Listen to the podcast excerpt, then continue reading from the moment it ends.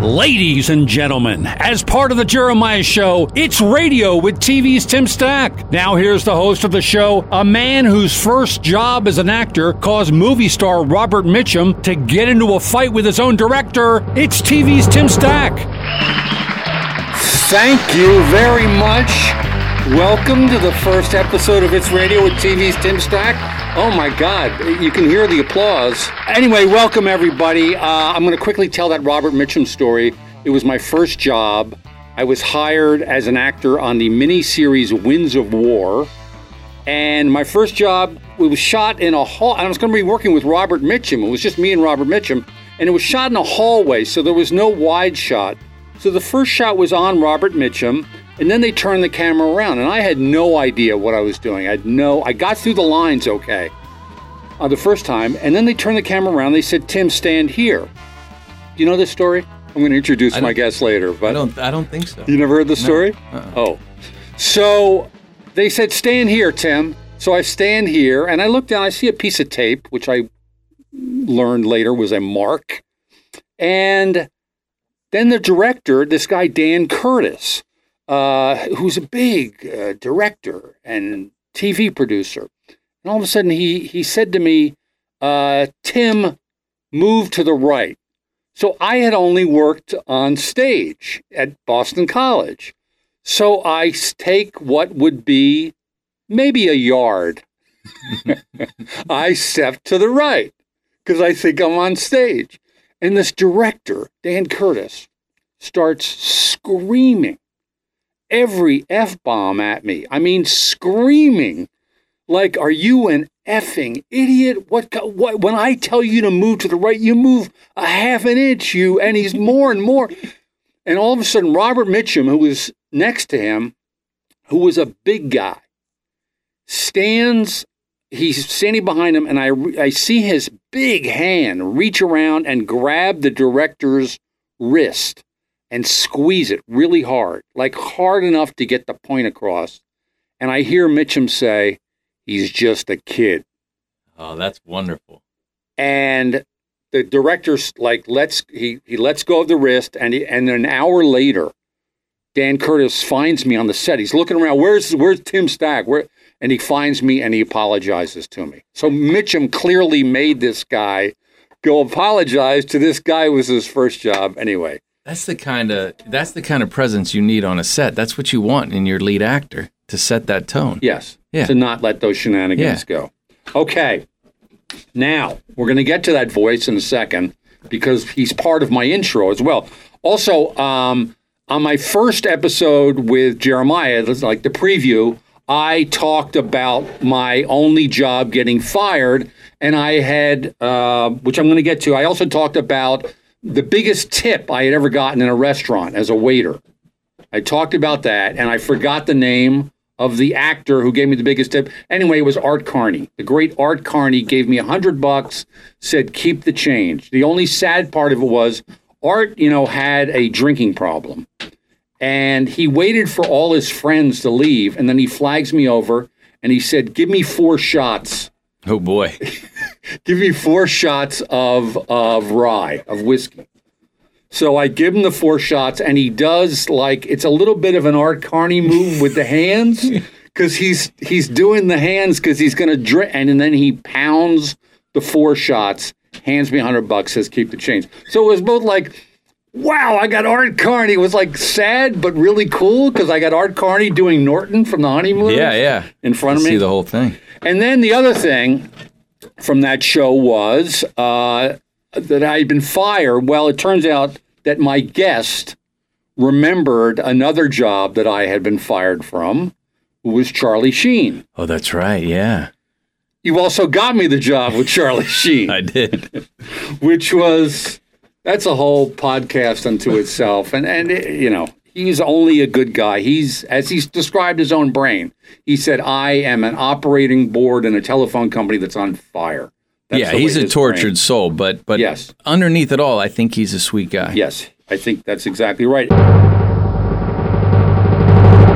He's the creator of My Name is Earl, Raising Hope, the guest book, co creator of Yes Dear, co wrote the book for the musical Escape to Margaritaville. He's Who is Greg Garcia on Twitter, and his new show, Sprung, which I was a part of, premieres this Friday on Amazon Freevee. Give it up for Mr. Greg Garcia. All right.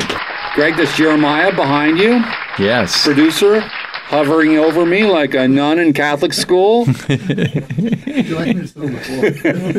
That's uh, Dr. D, our sound engineer over there. Yes. All right. And you know, uh, Greg, we were talking a little bit earlier. Got your story. You want to quickly talk? Or you I started working. In. I started working in radio. Yeah, I'd been mowing lawns for my uncle's lawn business forever, and then I saw these guys working for a radio station where they would drive around in a van, go to pools, and give out T-shirts to girls, and I was like. There's there's an easier way through life. So it just so happened that the assistant track coach of my high school worked at the radio station now. So he got me a gig, and I started driving around in this radio. And uh, this well, there was a van Car and it had a giant yeah, it had a Yeah. giant radio on the back of it. And then they asked me, "Hey, you need to do some some spots from where you are. Just call in, and then we're going to put you on the radio." And they gave me the radio name. Everybody had radio names, right? So mine, the, the guy pulled me in. I remember, and he goes, "You're going to be Greg the Party GoBot." And I was like, "Really? Do we have to do that?" And he was like, "Yeah." This guy Matt Farber, he ended up working at MTV. He left there to work for MTV. So yeah, so I started in radio, and then I had a radio show in in college, and one at this tiny little station in West Virginia, and then with Tony Kornheiser of ESPN fame in DC, and yeah, that's what I was going to do until uh, until I decided to come out to LA and try to write TV shows. which we're going to talk about. I want to go back to the first. Uh, uh, Greg and I met in 1994. Yeah, And I'm going to talk later about one of the things I want to talk about with you is our TV theme songs and your own theme songs that you've used for shows. But I want to start with this song.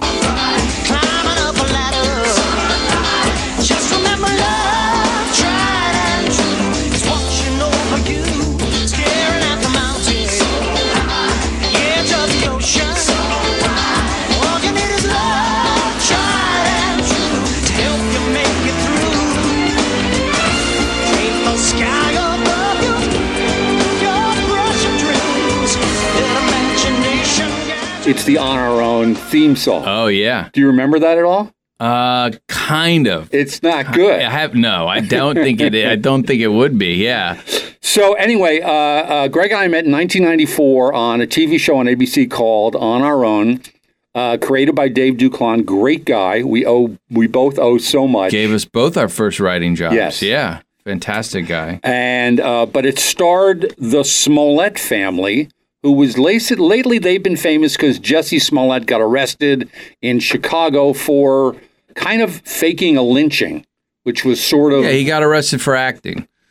He got arrested for for acting. he was in his hotel room. and I got to tell you, he's staying in character too. He's the Daniel Day Lewis of fake hate crimes because he will not drop that act. And I, whether he did it or not, I mean, I think it's pretty clear that he faked it from the evidence Yeah, and also the guilty verdict. and the guilty verdict. But I got to tell you, I'd hire him as an actor. He's just so Yeah. committed to the role. Also, the stories alone, but yeah, Yeah. and especially in character, telling you the stories. He's he always is in character, Yeah. and his brothers and sisters they're in character too. They're like sticking with it. It's amazing to Yeah. watch. It's fascinating. Yeah. It's a but he was like eleven or something when we worked with him, right?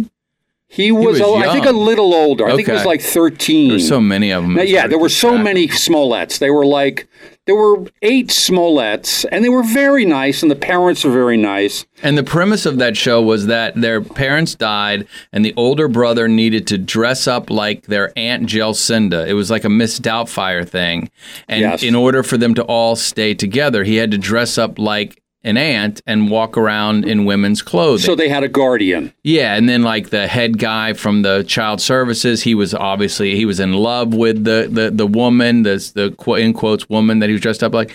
And I remember like the first day I was in the writers' room, I was like, "Hey, how come he can't dress up like an uncle?" And somebody was like, "Hey, shut up, man. That's, the whole show. Yeah.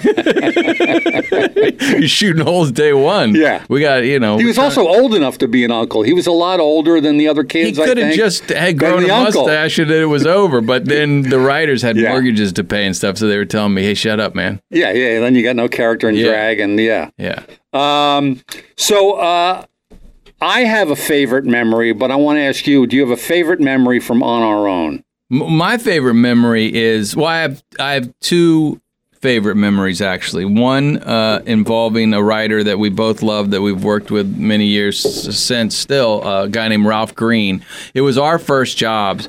And when the show got picked up for the back nine, because what they'll do is they'll order like 13 episodes of a show, and then depending on how it's doing, they'll order what's called the back nine, giving it a full season of 22. We could not believe we had this job. We could not believe we were getting paid to do what we were doing. It was more money than we thought we'd ever get. You know, we're two C students that somehow lucked our way into this thing. And when they announced the back nine, we just very calmly in the room was like, oh, that's good. That's great. Blah, blah, blah. And we slowly walked to his office. We shut the door and we started jumping up and down on the furniture like we had won the lottery. We couldn't believe it was continuing. And my other favorite memory is the first script that we went uh, went through for notes. We all would read. Someone would turn in their script, and we would all go through it page by page. And then the writers would say, "Oh, I have a pitch here, or I have a question here, and whatever."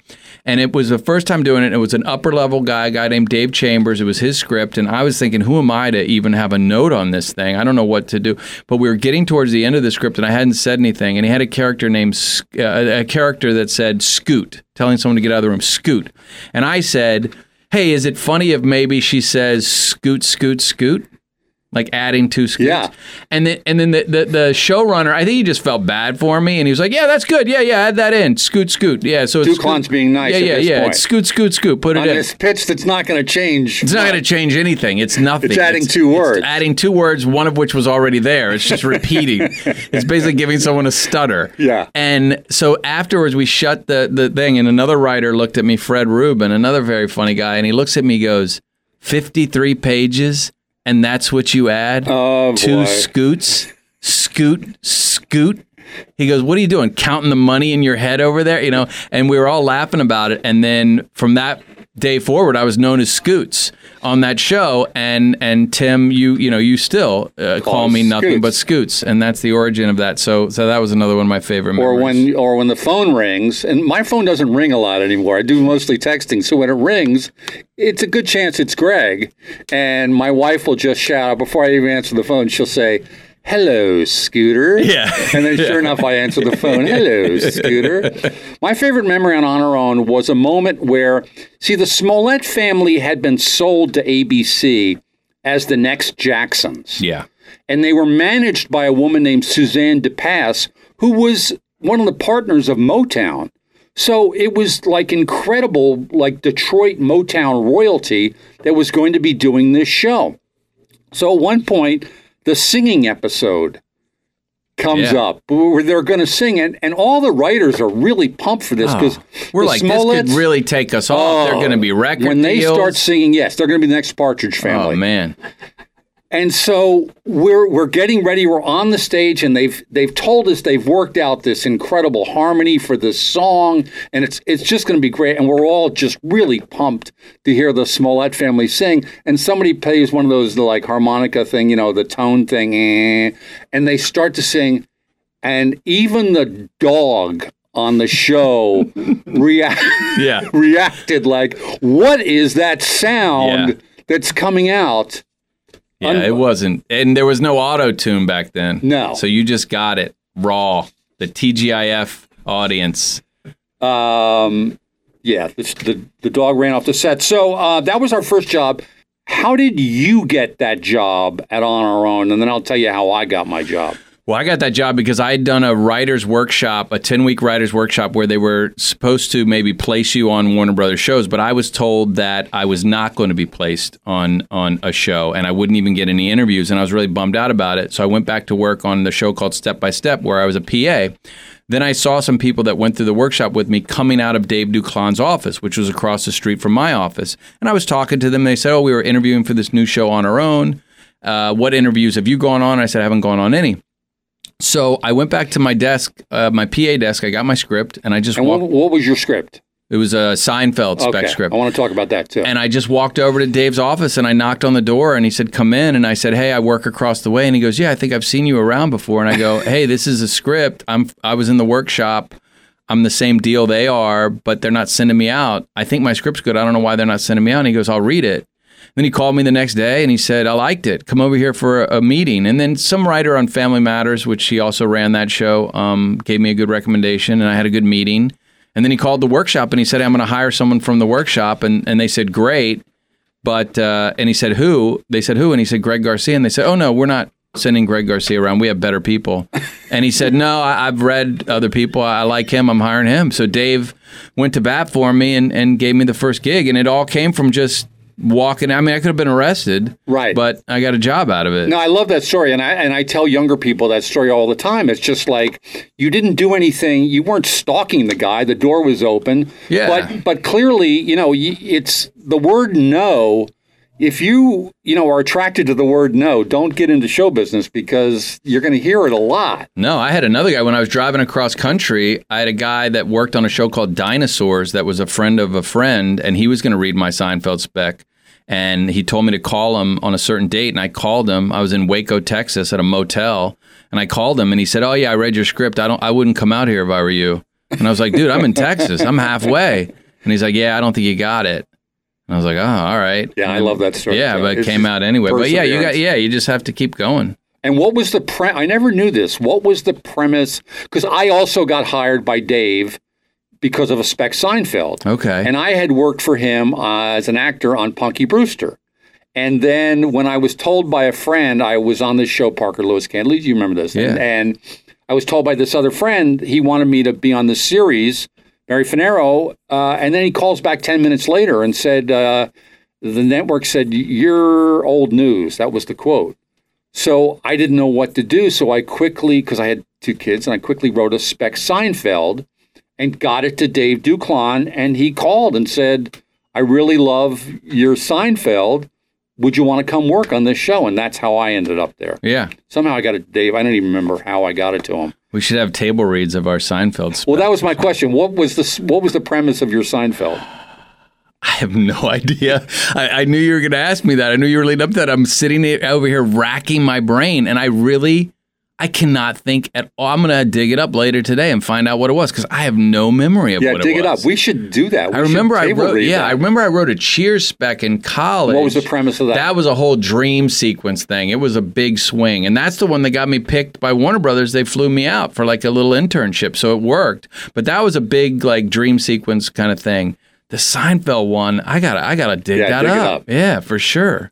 Yeah, mine was Kramer got a job as a uh, sex phone operator. Oh, okay. And then when George heard that, he was like, I can do that. I'm better at that than you. Oh, that's funny. yeah, and he gets a job, and of course he's horrible. He's just horrible. He ends up, they all get fired. Okay. And, and I forget Jerry's uh, part in it. I'm to have to dig mine up because there was another story that involving Jerry that uh, We can compare them.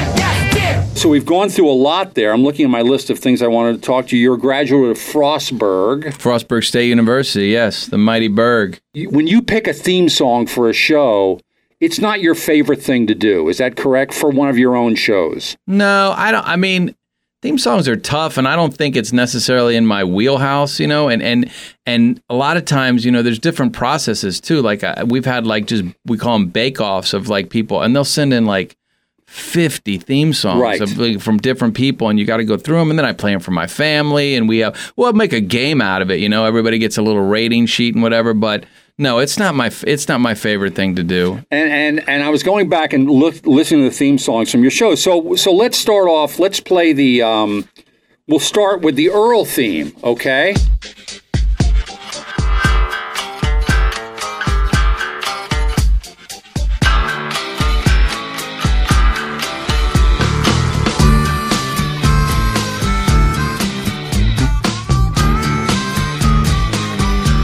That was basically just music. That was, you know, Yeah, there was two versions of that. There was a long version where it was all these lyrics and stuff. So they did write a full length version of it. When I think we did when we did the Earl album, which we used some songs from the show, the the full length version is on there. But uh, but yeah, I don't think there were any lyrics in that. It was just kind of this hard driving rock kind of feel. Who wrote the? Do you remember who wrote the lyric? Was the same guy who wrote the music? Oh yeah, yeah. It was same same same same group that did it. Uh, I forget their names though. Because in the old days, it used to be people wrote theme songs, and even if there wasn't weren't words to it, they would add words to add to the publishing, or the writer would add words to share in the publishing of the song. Like for example, there are words to the theme song "Bewitched." yeah, But it's basically bewitched, bewitched, Yeah. bewitched, bewitched, bewitched. well, we had an interesting. that, whoever did that made a fortune. Yeah. Well, that's funny you say that, and, and because with the Raising Hope song, um, that was kind of the that was kind of the deal. That's what I'm extent. getting to Yeah. is that that after uh, Earl and then and Yes Dear, which was sort of like um, that was a very sort of like '90s theme. we had two song. different theme songs. Oh, you did. We had the original one that Rick Murata did that was um uh that was just instrumental.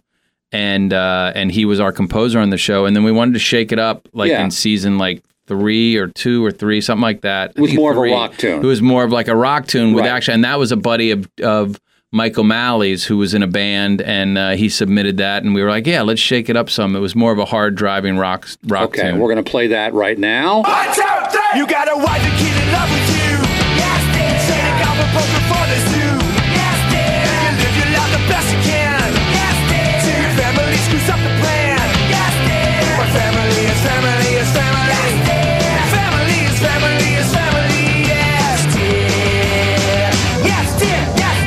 then you were talking about Raising Hope, which was basically I remember you going through theme song, theme song, and then finally we said I got the theme song, and it was almost like you had given up on the idea of theme, the idea of the theme song, and we're just going to throw in this fun, upbeat, raucous Yeah. sort of sound. Yeah, I think it was a. I think that guy was like a buddy of uh, my friend John Stamos's, and he submitted something, and it was like "Daddy O, Yeah. go go go, yeah." And then the lyric, I love the feel of it, but the lyrics weren't exactly right. So, um, I just remember, here we go. Yeah. Oh, oh, oh. yeah,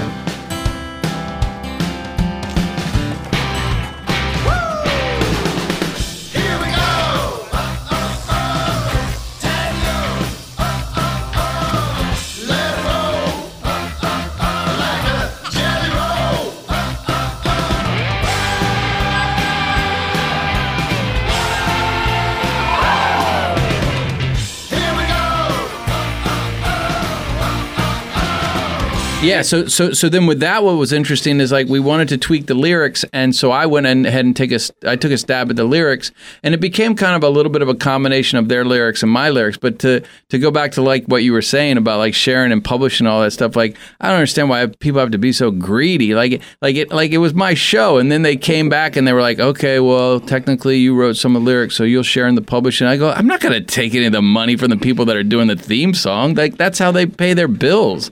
I know there's other creators that like. I think Chuck Lorre writes, doesn't he? Didn't he? Didn't he write men, men, men, men, men, men, men, or something like Well, that? Well, you're talking to one who did the theme for Son of the Beach. okay. so- Well, you did Son of the Beach, but Yeah, there were no lyrics. It was just and you music. weren't, but you also weren't taking the money from some, like you weren't like glomming onto someone else's thing. no, you no, were? no, no, no, no, no. There was there was three dollars set aside, and I got twelve cents. Okay, gotcha. Yeah, because that was a low budget show. But uh, interesting little side note: uh, the reason I did it was I had been in the movie Castaway with Tom Hanks. Yeah. I'm talking to him about I loved his movie That Thing You Do, and I said, you know, I really love that surf tunes. I love surf tunes. And he said, well, I wrote that. And I was like, "What, really?" And Oh, then I that's went home. I said, "I can write a surf tune." Yeah, well then that's and then. I then I all, wrote yeah. the theme for Son of the Beach. The I will say the theme for uh, Nightstand with Dick Dietrich was licensed from a porn company. Really? Yeah. So Seems right. so sometimes you know you'll be watching Cinemax late at night when they used to run those soft porn, Yeah. and the theme from Nightstand comes on. There's some you know. They licensed you from a porn company, didn't they? For that I show? wish. Yeah. I wish. That's- I wish I was qualified for that. First one gets me started. The second one breaks me out. We're going to talk about uh, My Name is Earl. And let's start. We'll play Greg's acceptance speech for his Emmy. I don't have time to thank everybody that I should, so I thought it'd be easier if I mentioned a few people I do not want to thank. My eighth grade social studies teacher told me to sit down and shut up because I wasn't funny. No, thank you, Mr. McAdoo.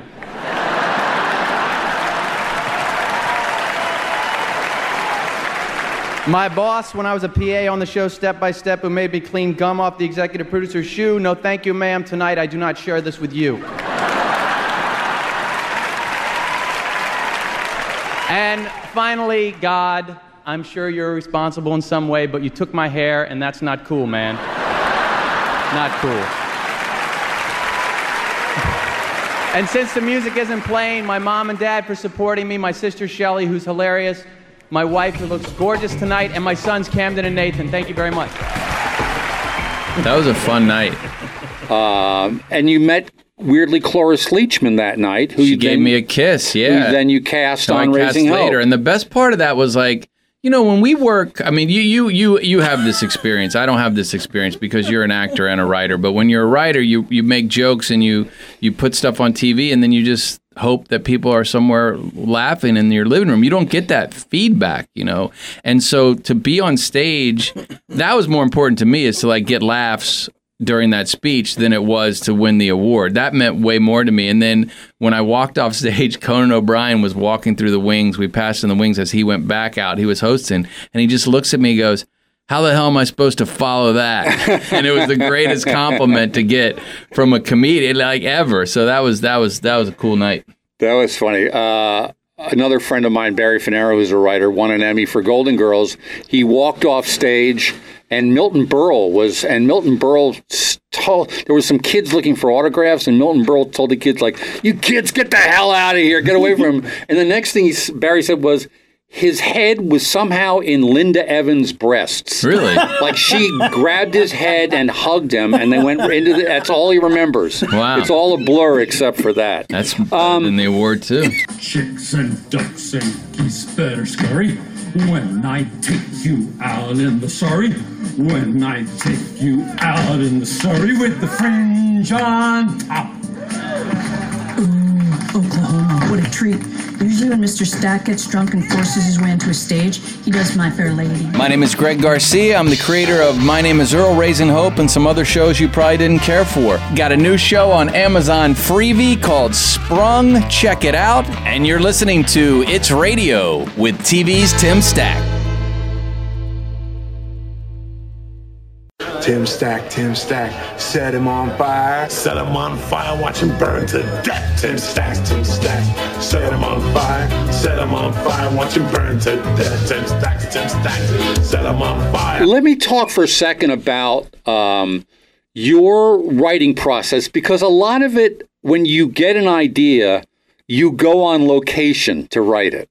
I Like- will do that. Yes, and and so I know for the guest book you checked into a like a guest house somewhere. Yeah, I or would go to the cabin ones. in the woods and, and whatever. Yeah, Yeah, I like to get into the vibe of everything. Well, for a couple reasons. One, if you actually go somewhere to write, there's more pressure to get it done. If you're Right. at home and you're writing, then like, you know what, I'm going to go do this now. Yeah, I'm going to go. kids come in bother you, yeah. distraction. So like, and you've spent real money to go and Right. rent a house. Like, you got to come back with something. So there's that pressure. But also, if I just get myself like Earl, a lot of times I would go to like really crappy motels and just sit in there at the desk, not wanting to touch anything else, and just kind of be in that atmosphere. I remember when I was doing the guest book somebody was like, I was like, ah, you know, it takes place in this small little mountain town and whatever. And somebody said to me, oh, you know what? If you're going to do something in a small mountain town, you should watch this movie or you should watch this TV show or you should check out this. And I'm like, no, actually, I'm just going to go to a small mountain town and I'm going to go to the bar and I'm going to overhear people talking. And like, because if I'm just doing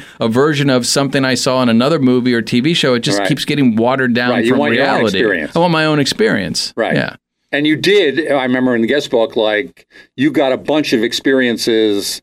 Like anyway, we'll Yeah, and with the guest book too. I mean, how it all started was I would go to these cabins in the woods to work on stories for Raising Hope, and they always had a guest book sitting on the counter for people to write about their experiences. Oh, we had a great time. We brought grandma. The Right. kids went sledding. Whatever. Your dishwasher's broken. Whatever. And I would instead take the book and write like a thirty-page crazy story of something that supposedly happened in their house, just to freak out the people that were there next. Right. And then what happened was after doing that, wasn't like, there a murder in your oh, first Oh, there, story? there was a murder. Was one guy stuck a fork in another guy's eye, and then in the guest book he says, "I put the fork back, so maybe you want to throw away all the forks." And you know, and then after I'd written like thirteen or fourteen of those, we went. I went to TBS and I said, "Just read these stories. I want to Yeah. film them." And that's how that show came about. and you would take photographs. I remember you'd come to work oh, and Oh, yeah. you'd take photographs of the stories, and that's how you remembered what you wrote. Too. Exactly. Yes. Yeah. After a while, I started also writing them in, in the laptop. But yeah, for a while it was just the hand and and writing something with your hand, like just writing with a pencil or a pen. It's hard. That many stories.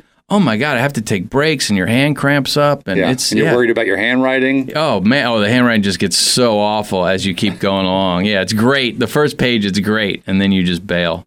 Are those pictures ever going to show up anywhere? I don't know. I have pictures. I know you're working on a book. That, And yeah, but the book is more of like yeah, just just memoir stories, stories I tell at parties. But uh, but yeah, I, I think the guest book. Hopefully, I'd love to publish it sometime because there's a lot of stories that I wrote in guest books that we didn't film, um, and uh, and it's fun. And there is like pictures of the houses, and because I try to make it very specific to the house so people would believe it. You know, if there was a little closet underneath the stairs that was kind of hidden, then I'd write a story about a woman that ate too many weed brownies and went into that closet, and uh, her family was searching for her. You know, like try to make it very specific to Right. the house. Uh, once again, you're listening to It's Radio with TV's Tim Stack. Got Greg Garcia here. The new show Sprung premieres this Friday on Freevee. Um, let's talk about uh, My Name is Earl. because having worked on that and having had so much fun uh, working on it, um, I think we had more fun than you did. You had a lot of fun. I had a lot of fun, But you did a lot of work. You guys were in the room all day, and I was out on set, and I was running around editing. It was a lot of work. It was a, it was a very labor intensive show, but the most fun place ever to be was that writers room because that was a collection of just some of the funniest people you've ever met in your life Yes. and just an eclectic crew Yes. of folks and everybody's still friends and close now and there was always a raucous time going on in that room so yeah that was a fun place to be Um, so about Earl, I always I want to go back in that because one of the things is, and I want to talk about Sprung too, obviously, but well, I'll make the comparison now with Sprung. You know, with Earl, Earl started out as a crook and then becomes a good person. The, one of the things I love about Sprung, and I'm not giving anything away. I, you can tell by the trailer that's out there. We're not giving anything away here.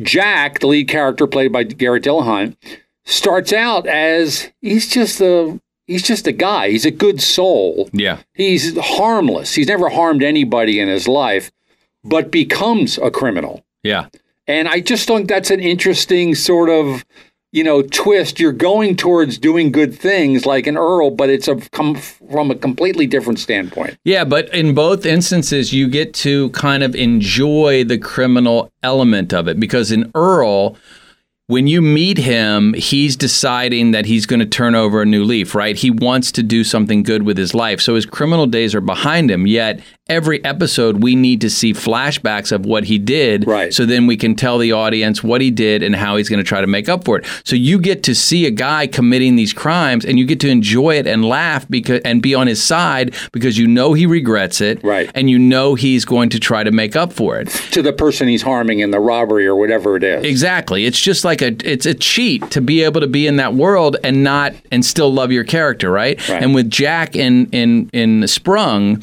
it's it's a little bit of the opposite, like you pointed out. But he's a guy that reluctantly is committing crimes because he has the skills because he's learned so many things in prison. He was just there for a, a, a weed uh, arrest, but so he has the skills to do it. But he also decides I'm going to only commit crimes against bad people, and then I'm going to use some of the loot that I get to help out good people. So so you get to be in that world, and it, once again you're rooting for the criminal. It's a, it's an interesting thing in both those shows. You can kind of root for the criminal. Yeah, I, I, I, I do. I love that. Going back to Earl, though, did a lot of people think um, you were in AA? Yeah, a lot of people. My sister did. She Yeah, called me. yeah. She said, "Greg's," and because I'm not talking out of school here, my sister is is devout in recovery. That's a big part of her life, and it's wonderful. Yeah, and sure, and making amends is one of the steps, and and so a lot of people did think that that oh he must be in recovery and this, but no. Um, I mean, I've known a lot of people in Yeah. recovery, and and my uncle was somebody who was always um, in in recovery, and and I don't know. There's many. He, he took a lot of steps. I don't know how many times he got to the amends step and everything, but that was a, a a presence in my life for sure. And I was just always drawn to redemption stories and underdogs and and whatnot in in the in the shows I like to watch and movies I like to watch. So yeah, it just came about. Um, so we're running short on time. I, I do want I want to talk so much about Sprung, which premieres this Friday, and we just had the premiere Yeah. last night. How fun was that with a Oh live audience? Gosh, we got to see it at the Hollywood Cemetery where they show movies and stuff.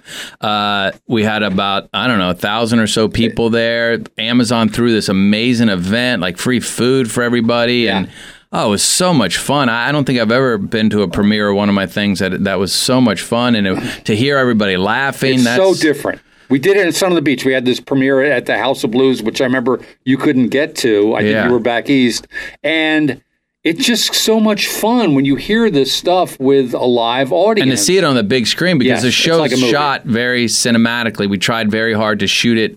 Unlike most comedies you see, it's, It's a, very it's a wider aspect everybody. ratio, and, and and and and so no, that was a blast. And yeah, yeah, coming on Friday. Um, so, but you got a little bit of the rep company back with Garret and Martha playing different characters than Raising Hope. Um, very different characters, which I th- which hit me even more last night. Yet it's it's mind-boggling to watch these two actors work. It's fantastic on the set, and then you see the final product. Well, they're, they're, just so incredible. they're so good together, and even though they're playing different characters and they look completely different, and we tried very hard to make sure that it wasn't you're not watching Bert and Virginia from Raising Hope. Um, there's no denying the chemistry they have Yes. once they're on on a set together and in a scene together, and there's kind of a shorthand between them, and you see them working off of each other, and and so you can't you can't get away from that, which is awesome. And look, if people liked Raising Hope, then you're gonna see two people that were in that show, then and you hopefully you like them playing these other characters. And if you never saw Raising Hope, it doesn't mean anything to you. So I- I'm telling any fans out there because it's sort of a combo because you get the bad of Earl with the crime aspect here, but the goodness of Raising Hope, and it's really fun. And then today, this review compared it to Breaking Bad. I thought it was a great analogy Oh of a when- comedy Breaking Bad Yeah, because there there's a serialized crime here, which I'm not going to give away or get into, but it's you follow this group on this serialized crime, but it's a comedy. Yeah, when I wrote woke up and saw that review that said it's a sitcom Breaking Bad, it's like, I mean, I'll take that every day of the week. Are you Yeah. kidding me? Like, can we just put that on every billboard, please? Let's- let's- please. yes. Yeah, no, that was that was awesome. That was awesome to read because we really did try to do something different. I know there's a lot of stuff in, that's kind of crossover from my shows and and themes and what have you, but at the end of the day, we did try to do something different, make it look different. Our DP Chad Persons did like an amazing Great job of that. job. So it's great to see that people are acknowledging that. Yeah. Uh, and I just want to give a shout out to the other people in the cast Philip Garcia, Shakira Guerrera, James Earl, who, oh my God, so funny last night. And this girl, Claire Gillies, she's just my favorite. She plays Wiggles. Uh, and people just can't get over her because Oh. the voice is real. The voice is real. And when I saw her audition, I was just like, this is so good. And I assumed the voice was kind of put on because it's such a comedic, fun voice. And then I called her to give her get give her the job, and she just she's still talking like that. And I'm like, this is not this is her voice. Right. And She's it's- no Jussie Smollett. You don't have to be in character right now. and then here's the thing too, like because her voice is kind of like high and whatever, and, Yeah. and, and and and and you would think like, oh, she must be like a little ditzy or something, and she's like really wicked smart. smart. Yeah, she's like really wicked well-read. smart Yeah. and just like such a good actress. This is the first thing she ever did. She had to join the union. Yeah. I think, and she was amazing. Yeah, she's really a treat. I'm telling you, folks. Uh, this Friday, sprung on Freevee. Um, we did shoot it in Pittsburgh, which was an interesting. I was hoping for Philly because there were Doylestown locations that came in the book, uh, but it shot in Pittsburgh, which was an interesting experience. Yeah, first time I've ever been able to kind of get on the screen what was in my head as Right. far as like exteriors and stuff like that. Having grown up on the East Coast, I've always tried to do that, but we always shoot in LA and there's palm trees and you can only shoot so many places to make it look like that. But this was awesome. Even last night, watching the pilot again, there's a shot where uh, Shakira and Philip are out talking, and there's these hills behind them, and it's just it's green, and you think like, oh, is that a green screen? And it's like, no, no, no, no, no. We're on location. And you know, the other thing too is I think that looking at it again last night, I think Pittsburgh or these locations in Pittsburgh are almost like a character unto themselves that I think bring even more life to the whole show. Yeah, I agree. I agree. You know, uh, you said I, you know, I went to school in Frostburg, Maryland, and that's what the area I was picturing when I wrote it. And we were able to kind of pretty much get that same look a little bit outside Pittsburgh. Um, okay, we're going to be done here for the day. We're running out of time. You've been listening to It's Radio with TV's Tim Stack. Thank you, Greg Garcia. Thank you. Um, I promise you, everybody, find Freevee. You can find it through Amazon. Yeah, Freevee. You can you can access it through Amazon Prime, but you can also get the Freevee app on Roku, Fire Stick, Apple TV, wherever you get that kind of stuff. Uh, you can get it. It's free. Uh, there's commercials, but they're actually a lot less commercials than other streamers And that show shorter. commercials. They're shorter. They're not going to show you the same commercial six times in a row. It's not going to be Flo from Progressive saying the exact same commercial six times, making you want to blow your brains out. Okay, that note, we'll see you next time on It's Radio with TV's Tim Stack. Thank you.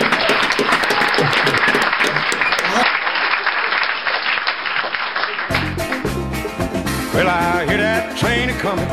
She's a rolling on around the bend. I ain't seen the sunshine since I don't know when. Cause I'm stuck in Folsom Prison. Whoa, time keeps dragging on. And that train keeps rolling on down to San Antonio.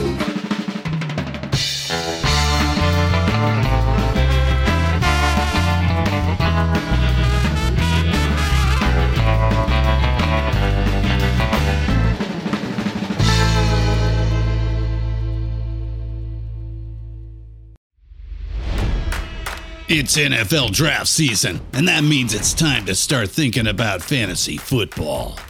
FantasyPoints.com features industry leading experts and prognosticators using proprietary hand charted data to help you score more fantasy points. FantasyPoints.com is the place to go for whatever kind of fantasy football you play. Whether you play fantasy football, daily fantasy sports, or do a little bit of everything, Fantasy Points has the meticulously researched content to guide you to victory.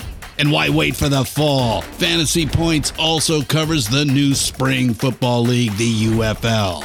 Join the guru, John Hansen, Scott Barrett, Joe Dolan, and other massive names in the fantasy football universe with an exclusive offer. Use code Pantheon for 15% off any fantasy points package, including the all in package, with access to every article, tool, and data nugget that Fantasy Points has to offer. That's fantasypoints.com and code Pantheon for 15% off at Fantasy Points. Fantasypoints.com, code Pantheon. Score more fantasy points.